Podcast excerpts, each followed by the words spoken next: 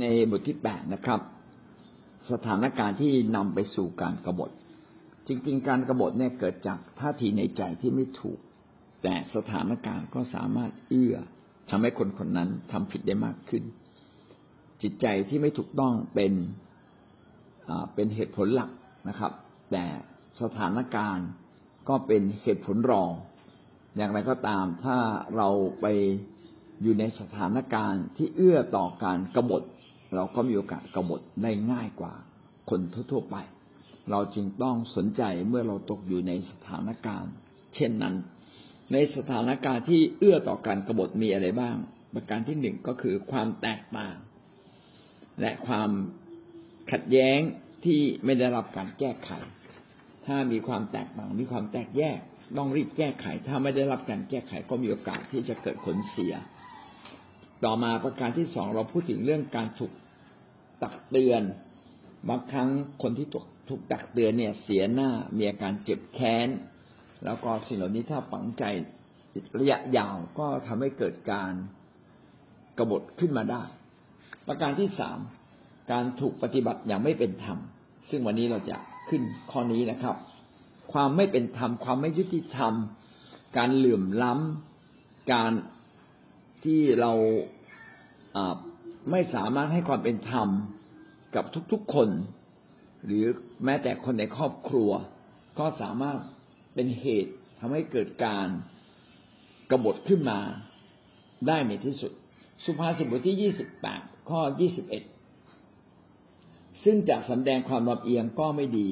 คนอาจทรยศเพราะอาหารชิ้นหนึ่งก็เป็นได้ พระคัมภีร์นี้ได้พูดไว้ดีมาก นะครับ บอกว่าถ้าเราลำเอียงไม่ยุติธรรม ถ้าเราทำตัวไม่ถูกต้อง แม้แต่เรื่องเล็ก ๆนะครับ อาหารชิ้นหนึ่งก็อาจจะทำให้คนเนี่ยเกิดความไม่พอใจ สิ่งนี้เป็นสิ่งที่สำคัญและผมก็คำนึงถึงเรื่องนี้เสมอว่า เมื่อเราทำสิ่งใดสิ่งหนึ่ง ก็ขอให้มีหลักการที่ชัด ถ้าเรามีของไม่เท่ากัน ก็ให้จับฉลากหรือให้ป่าโป้งกันนะครับ พื่อคนจะไม่รู้สึกว่า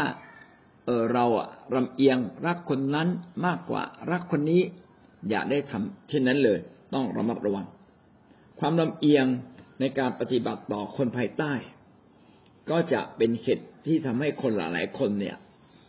จิตใจเริ่มขม จิตใจเริ่มคิดไม่ดีต่อ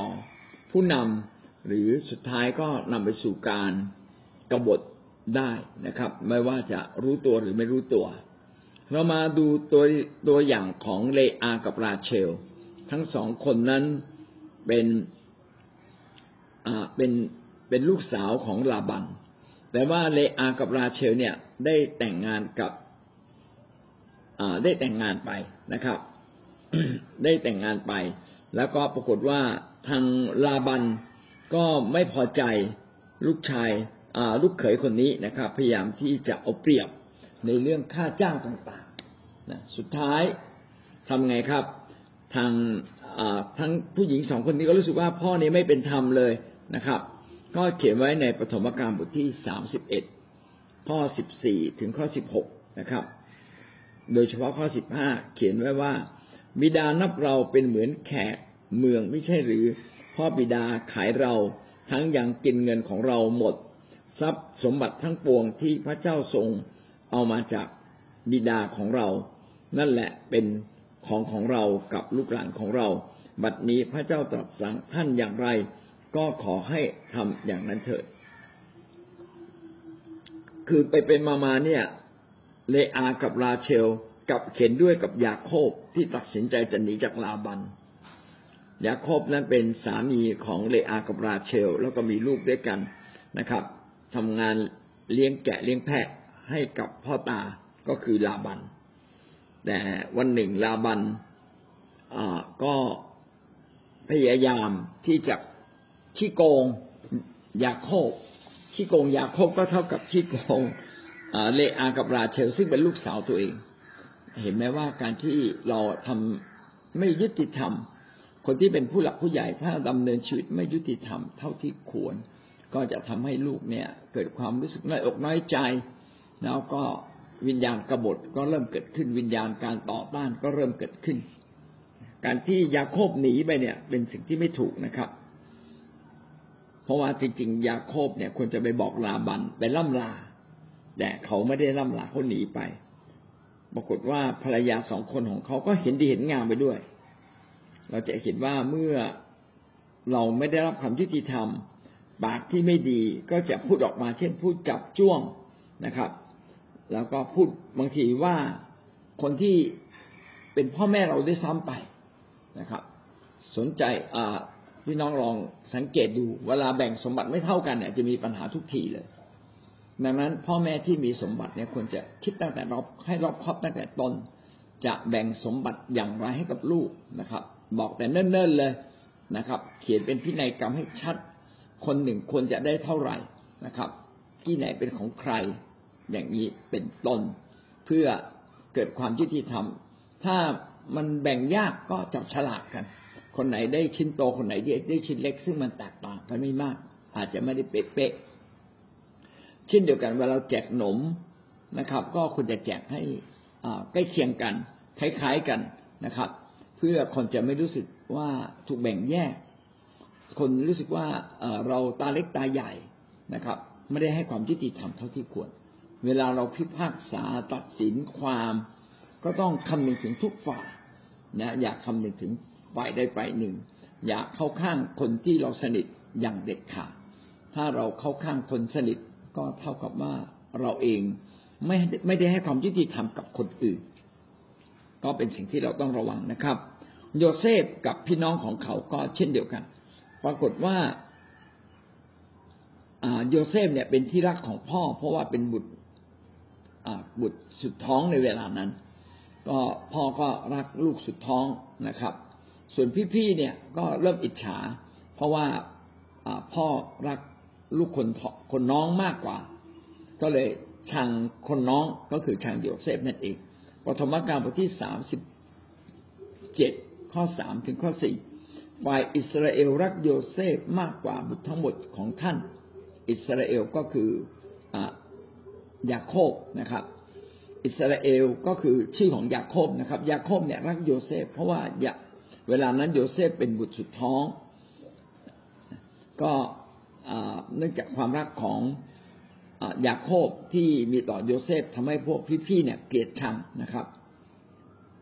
เมื่อพวกพี่ชายเห็นว่าบิดารักโยเซฟมากกว่าตนก็ชังโยเซฟและพูดดีกับเขาไม่ได้ สุดท้ายก็ขายโยเซฟไปเราจะเห็นว่า สิ่งเล็กๆที่เราทำนั้นก่อเกิดผลเสียอันยิ่งใหญ่ต่อมาได้ เจ้าของสวนกับคนงานก็เช่นเดียวกัน พี่น้องจำได้ใช่ไหมครับ ในมัทธิวบทที่ยี่สิบพูดถึงเจ้าของสวนนั้นเห็นใครก็จ้างไปทำงาน ก็สัญญากับคนที่เข้าไปทำงาน ตั้งแต่ต้นว่าถ้าทำงานจะได้หนึ่งเดนาริอัน พอตอนบ่ายๆก็เห็นคนบางคนไม่ทำงาน ก็เลยบอกเฮ้ยอยู่ว่างๆทำไม ไปทำงานเปไปทำงานเถอะ เดี๋ยวจะจ่ายค่าแรงให้ห้าโมงเย็นก็เห็นที่คนหนึ่งนะครับ ยังไม่ทำอะไรเลยบอกเอ้าอยู่ว่างๆทำไม ไปทำงานไป พอตกค่ำพอตกค่ำปั๊บเจ้าของสวนก็มาจ่ายค่าแรง ปรากฏว่าจ่ายค่าแรงคนมาทีหลังหนึ่งเดนาริอัน และเอกพวกที่ทำมาก่อนก็โอ้นึกในใจ เจ้าของสวนคงจะต้องให้เรามากกว่านั้น เอาสุดท้ายจ่ายมาแค่หนึ่งเดนาริอันเหมือนกัน ก็เลยโวยวายนะบอกว่า เอาทำไมคุณจ่ายค่าแรงแบบนี้คนมาทีหลังก็ได้หนึ่งหนึ่งค่าแรง เรามาก่อนก็ได้หนึ่งค่าแรง แบบนี้มันไม่ยุติธรรมนี่นะครับ ข้อสิบสามจึงมีคำพูดเขียนไว้ดังนี้ ฝ่ายเจ้าของสวนก็ตอบแก่คนหนึ่งในนั้นว่าสหายเอ๋ยเราไม่ได้โกงท่านเลย ท่านได้ท่านได้ตกลงกันแล้ววันละหนึ่งเดนาริอันมิใช่หรือ จงรับค่าจ้างของท่านไปเถิดเราพอใจ ที่จะให้คนที่ทำงานหลังที่สุดนั้นเท่ากับท่าน จริงๆทรัพย์อยู่ในมือเราก็เป็นสิทธิของเรา ที่เราจะให้ใครมากให้ใครน้อยแต่สิ่งที่ เขียนไว้ในพระคัมภีร์ทำให้เราเห็นว่า ความไม่ยุติธรรมเนี่ยทำให้คนเนี่ย อิจฉาทำให้คนเนี่ยโวยวายทำให้คนรู้สึกว่าเขาเขาไม่ได้รับความยุติธรรม เขาจึงโวยวายออกมา ดังนั้นเราจึงต้องระมัดระวังในเรื่องนี้จริง ๆ เวลาเราไปทำอะไรเนี่ย เราจึงต้องให้เกียรติกับแก่กันและกัน เช่น เมื่อเราไปซื้อของมีคนเยอะก็ต้องเข้าแถว ในต่างประเทศนั้นเขาเข้าแถวยาวเหยียด เป็นกิโลสองกิโลเขาก็ยังเข้าแถวนะครับ แต่บางสังคมเนี่ยเผลอปั๊บเดียวไปแซงเขานะครับ ก็ทำให้เกิดความอายุติธรรมคนก็จะไม่พอใจ เราจึงต้องระมัดระวังนะครับทำทุกสิ่ง แม้ว่าเจ้าของสวนจะเป็นเจ้าของเงิน แต่การที่เจ้าของสวนทำแบบนี้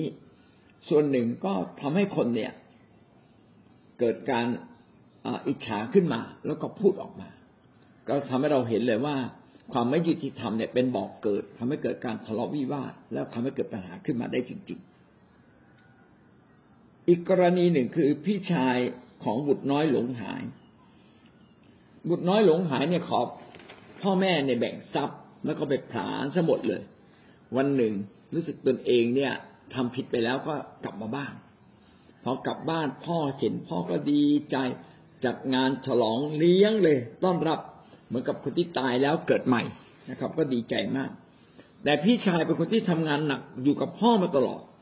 เห็นว่าพ่อนั้นต้อนรับน้องอย่างดี เลี้ยงน้องอย่างดี โอ้ก็รู้สึกไม่พอใจทำไมเลี้ยงฉลองน้องนะครับ ก็เลยพูดออกมาแล้วก็ไม่ยอมเข้ามาร่วมงาน ในลูกาบทที่สิบห้าก้อนที่สิบเจ็ดถึงข้อสามสิบนะครับ ฝ่ายพี่ชายก็โกรธ ไม่ยอมเข้าไปบิดาจึงออกมาชักชวนเขา แต่เขาบอกบิดาว่า ดูแน่ข้าพเจ้าได้ปฏิบัติท่านมากี่ปีแล้ว และไม่ได้ละเมิดคำบัญชาของท่านแม้สักข้อเดียวนะแม้แต่เพียงลูกแพะสักตัวหนึ่ง ท่านก็ยังไม่เคยให้ข้าพเจ้า เพื่อจะเลี้ยงกันไปที่รื่นเริงยินดีกับเพื่อนฝูงของข้าพเจ้า แต่เมื่อลูกคนนี้ของท่าน ผู้ได้ผานสิ่งเลี้ยงชีพของท่าน โดยคบหญิงชั่วมาแล้ว ท่านอยากได้ฆ่าลูกวัวอ้วนพีเลี้ยงเขา น้อยใจ ไอ้น้องมันชั่วร้ายนะพ่อเนี่ย เอาวัวอ้วนพีมาเลี้ยง ผมจะทำดีมาตลอดนะแพะตัวหนึ่งนะลูกก็ยังไม่เคยได้เลย โอ้พ่อนี่ไม่ยุติธรรม จริง ๆ แล้วนะ บางทีเราก็ ละเลยกับคนที่อยู่ข้างๆเรา แล้วเราก็ไม่เคยชมเขาแต่พอคนหนึ่งกับใจ เราก็ชื่นชม อันนี้ก็เป็นเรื่องจริงอีกเหมือนกันนะเพราะว่าคนหนึ่งเคยชั่วเคยร้ายแล้วกลับมาเราก็ดีใจอะ แต่ก็ชี้อีกมุมหนึ่งว่าบางครั้งเนี่ยคนอยู่กับเรา แล้วก็ทำดีตลอด เราก็ไม่เคยชื่นชม ผมก็มีข้อคิดอันนี้แหละว่าบางทีใครอยู่กับเรานะ เราควรจะนึกถึงความดีของเขา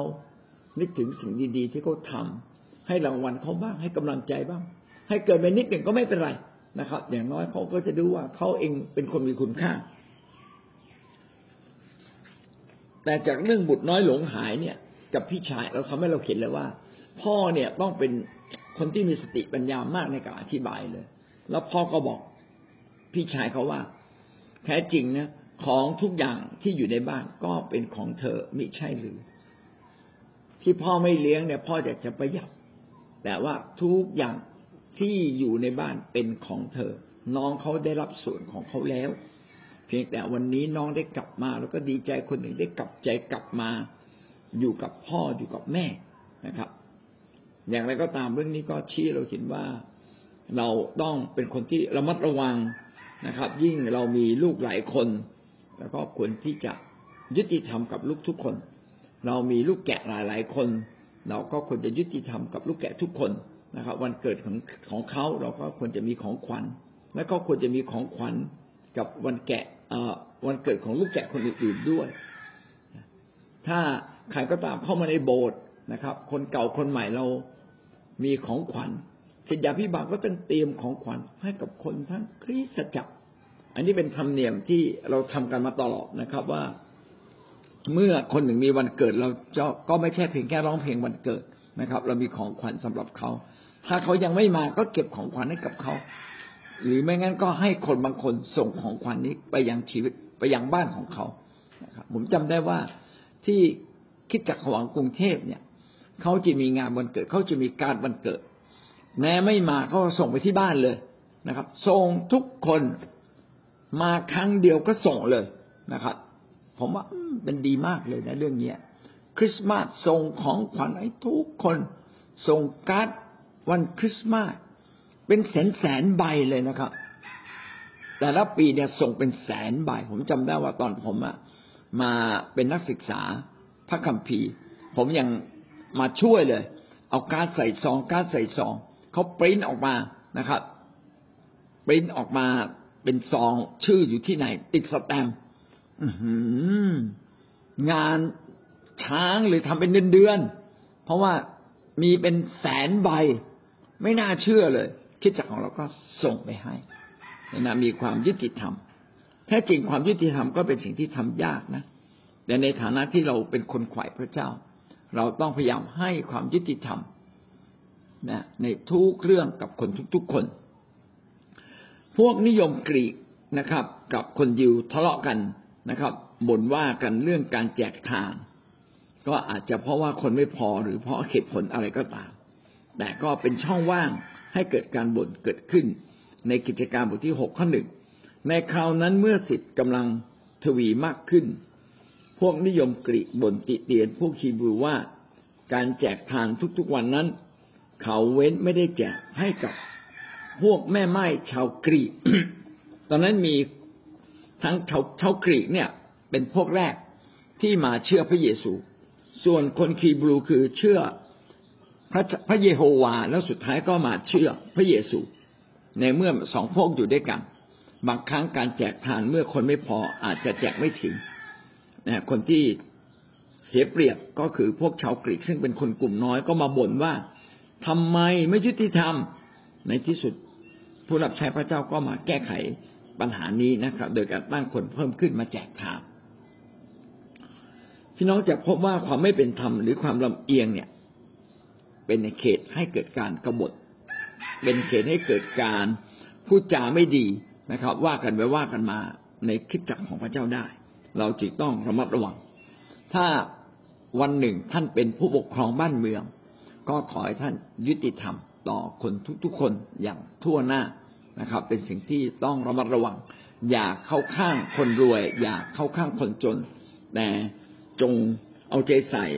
คนที่เสียเปรียบ เอาใจใส่ คนที่ควรจะถูกเอาใจใส่ควรจะมีความยุติธรรมนะครับ ทั้งคนในชนชาติไทยเอง หรือคนที่ไม่มีบัตรประชาชนเช่น คนต่างด้าวที่มาทำงานในประเทศไทย อย่างเรื่องการฉีด วัคซีนโควิดก็เช่นเดียวกัน ถ้าเราลำเอียงฉีดแต่คนไทย แล้วคนต่างชาติที่อยู่ในไทยเราไม่ฉีด พวกแรงงานเราไม่ฉีด พี่น้องคนที่ทำแรงงานก็สามารถติดโควิด แล้วก็นำมาติดเราได้อีก ดังนั้นจะเห็นว่าการเกิดโควิด ก็ชี้ว่าทุกประเทศต้องฉีดวัคซีนให้กับทุกคน ไม่ว่าเขาจะมีตังไม่มีตังเขาจะเป็นคนชนชาติเดียวกันหรือคนต่างชาติ ก็จะเห็นเลยนะครับว่าความยุติธรรมเริ่มเริ่มแผ่กว้างออกไปในสถานการณ์เช่นนี้ หลาย ๆ ประเทศก็ช่วยประเทศที่ยากจน เห็นไหมครับว่าจำเป็นต้องช่วยถ้าไม่ช่วย ก็โควิดก็จะติดอย่างประเทศอื่น แล้วก็นำมาติดประเทศเราได้ในที่สุด ก็ขอบคุณพระเจ้านะครับในมีสถานการณ์ทำให้ทั่วโลกต้องเกิดความทำสิ่งที่ยุติธรรมและช่วยเหลือกันมากยิ่งขึ้น ประการที่สี่ไม่เพียงแต่เรื่องความไม่ยุติธรรม การถูกทำให้อาย การถูกทำให้อับอาย ก็สามารถทำให้เกิดความวิญญาณแห่งการกรบฏเกิดขึ้นได้ โดยเฉพาะคนที่รักหน้ารักภาพลักษณ์ของตน ถ้าผู้นำตำหนิหรือมีการลงโทษ ก็รู้สึกว่าเสียหน้า แล้วก็เก็บสิ่งเหล่านี้ไว้ในที่สุดก็ก่อการกรบฏได้ ตัวอย่างที่ชัดเจนก็คืออับซาโลม อับซาโลมเนี่ยทำผิดนะครับ โดยตัวเขาเองเนี่ยได้ฆ่าอัมโนนพี่ชาย แล้วก็หนีไปอยู่ต่างประเทศสักสามปี แต่ถ้าเราไล่ไปแล้วนะอัมโนนก็ผิดอัมโนนเนี่ยไปเอาน้องสาวของเขาน้องสาวของอับซาโลมนะครับ แล้วก็มาปู้ยี่ปู้ยำไม่พอใจก็ไล่ออกไป แต่ว่าเรื่องอัมโนนทำผิดก็ไม่ได้ดาวิดก็ไม่ได้จัดการ ว่าผิดต้องถูกลงโทษยังไง ก็อยู่เฉยๆเพราะอยู่เฉยๆอับซาลมก็รู้สึกน้อยใจเคืองแค้นอยู่ข้างในนะครับ วันหนึ่ง อับซาลมเมื่อทำผิดอับซาลมอับซาลมก็วางแผนที่จะฆ่าอัมโนน จนในที่สุดฆ่าได้ พอฆ่าได้ก็รู้สึกกับตัวเองผิดก็เลยหนีไปหนีไปอยู่หลายปีนะในพระคัมภีร์บอกว่าสักสามปีได้ ก็อยากกลับบ้าน อยากกลับก็ ก็ส่งข่าวมายังโยอาบโยอาบสุดท้ายก็วางแผนนะครับ ใช้ความสามารถตนเองนะทำให้อับซาโลมกลับมาได้ แต่เมื่อกลับมาแล้วเนี่ยดาวิดก็ไม่ได้ให้เข้าเฝ้า เพื่อจะเคลียร์ปัญหาของอับซาโลม ว่าควรจะทำยังไงต่อไป อับซาโลมก็เก็บความน้อยเนื้อต่ำใจนะครับ ว่าตนเองนั้นไม่ได้รับความเป็นธรรม แล้วก็อับอาย ไม่ให้ไม่ให้เข้าเฝ้าก็รู้สึกว่าตนเองเนี่ย เป็นคนที่ตกต่ำเป็นลูกของกษัตริย์ คนสำคัญคนหนึ่งแต่ไม่ได้เข้าเฝ้า ไม่ได้ถูกเคลียร์ปัญหา สิ่งเหล่านี้ก็เก็บอยู่ในใจอับซาโลม แล้ววันหนึ่งอับซาโลมก็ทำการกบฏขึ้นมาพี่น้องก็ไปอ่านดูนะครับ ในสองสมุเอลบทที่สิบสี่ข้อยี่สิบสามจนถึงข้อสามสิบสองยูดาสเองก็เช่นเดียวกันยูดาส เป็นคนที่ถือเงินนะครับ แล้วก็เป็นหัวขโมย ก็วันหนึ่งก็ไม่พอใจที่มีคนเอาน้ำหอมนารดา ซึ่งแพงมากนะครับ มาฉโลมที่พระบาทของพระเยซู แล้วก็บอกว่าแม่ไอ้เงิน ไอ้น้ำหอมเนี่ยขายนะ ได้สามร้อยเดนาริอันแน่เลย น่าจะเอาไปแจกคนยากคนจน จริงๆไม่ได้ต้องการแจกอะไรหรอกสามร้อยเดนาริอันเนี้มันเงินเยอะมาก ถ้าเทียบกับปัจจุบันก็คงจะเป็นเงินแสนนะครับ โอ้ยูดาจะได้เอาเงินเหล่านั้น ไปกินไอติมเซเว่นเส้นแน่เลยนะครับ ที่เขาพูดเนี่ย เพราะว่าเขาอยากได้เงิน แล้วพระเยซูก็เตือนเขานะครับ นะ เราจะเห็นว่าพระเยซูเนี่ยเตือนยูดาสในยอห์นบทที่สิบสองข้อที่แปดหน้าสองศูนย์สองนะครับ พระเยซูก็เตือนบอกว่ามีคนจนอยู่กับท่านเสมอ เราจะ แต่เราจะไม่อยู่กับท่านเสมอไป ดังนั้นการที่หญิงคนนี้เนี่ย ใช้น้ำหอมนารดาซึ่งหอมมาก แล้วก็มาฉโลมพระบาทพระเยซูจึงเป็นสิ่งที่สมควรแล้ว ส่วนคนจนน่ะยังไงก็มีอยู่นะครับ ก็ช่วยตามความเหมาะสม แต่เวลานี้เป็นเวลาที่พระองค์สมควรจะได้รับเกียรตินะครับ และหญิงคนนี้ที่เอาน้ำมันเนี่ยมาฉลมพระบาทพระองค์ ก็สมควรได้รับเกียรติเช่นเดียวกัน ผู้ที่มีสิทธิอำนาจเวลาเตือนใครแนะนำใคร แม้เราดูเหมือนว่ามันเป็นสิ่งถูกต้อง แต่พี่น้องก็ต้องระมัดระวัง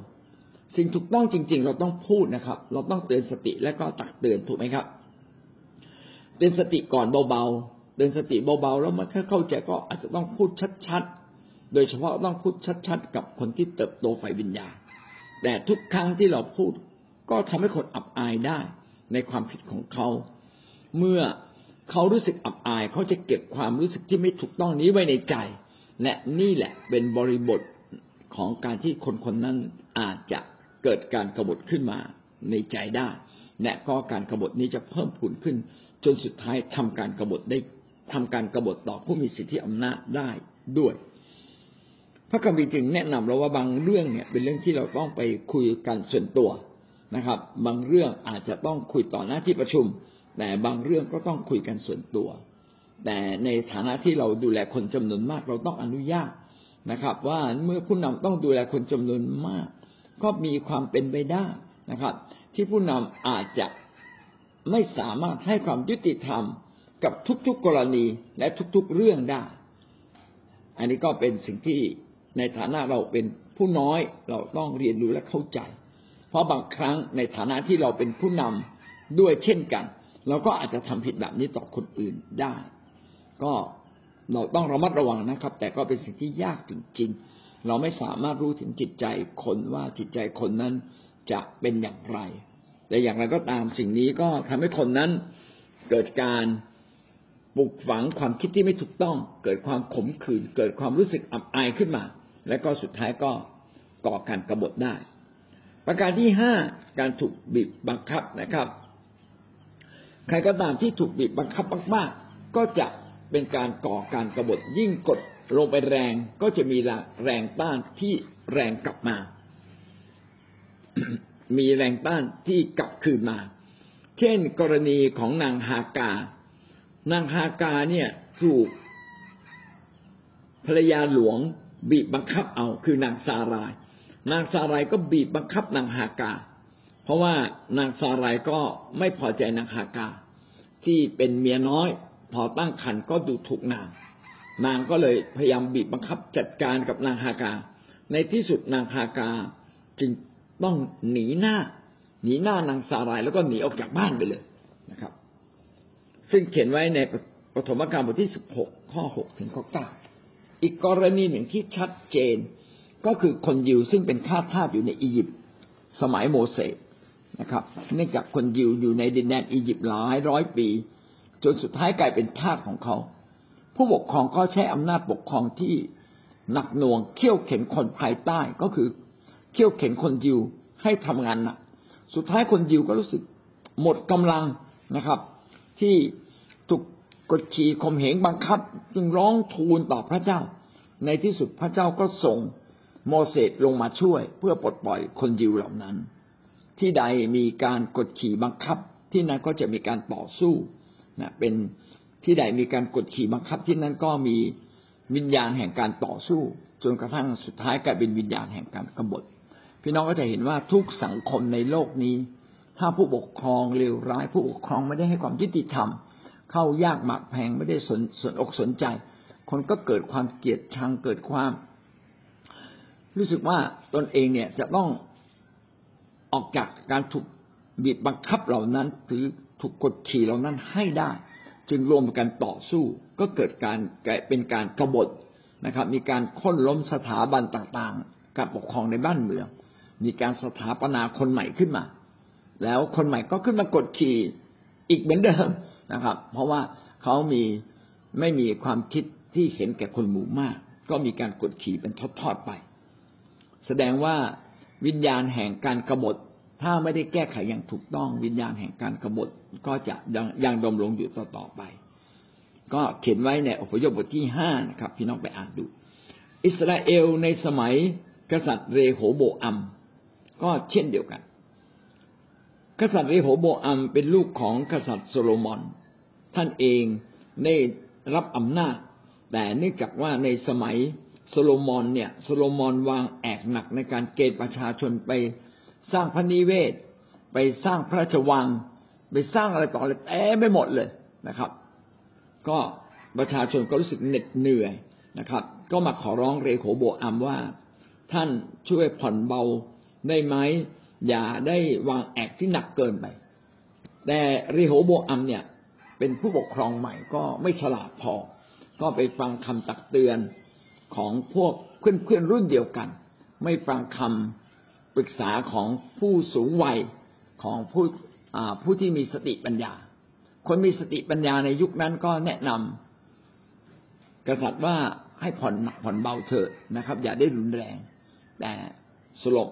กษัตริย์เรโหโบอัมไม่ได้ฟัง ก็ไปกดขี่ประชาชนและพูดแรงๆนะครับ พูดแรงๆกับเขานะว่า พ่อเนี่ยยังเบานะเราจะเอาให้หนักกว่านั้นอีก ประชาชนบอกถ้างั้น ท่านก็ดูแลตัวเองเราไปแล้วเราไม่อยู่ด้วยเลย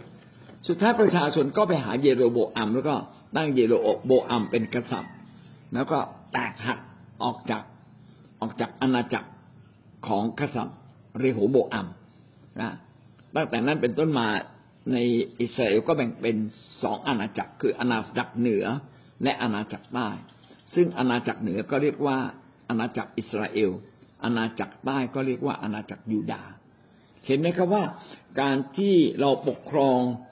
แล้วก็ขาดสติปัญญา แล้วก็ยังมีไม่ได้เห็นแก่ประชาชนคนส่วนใหญ่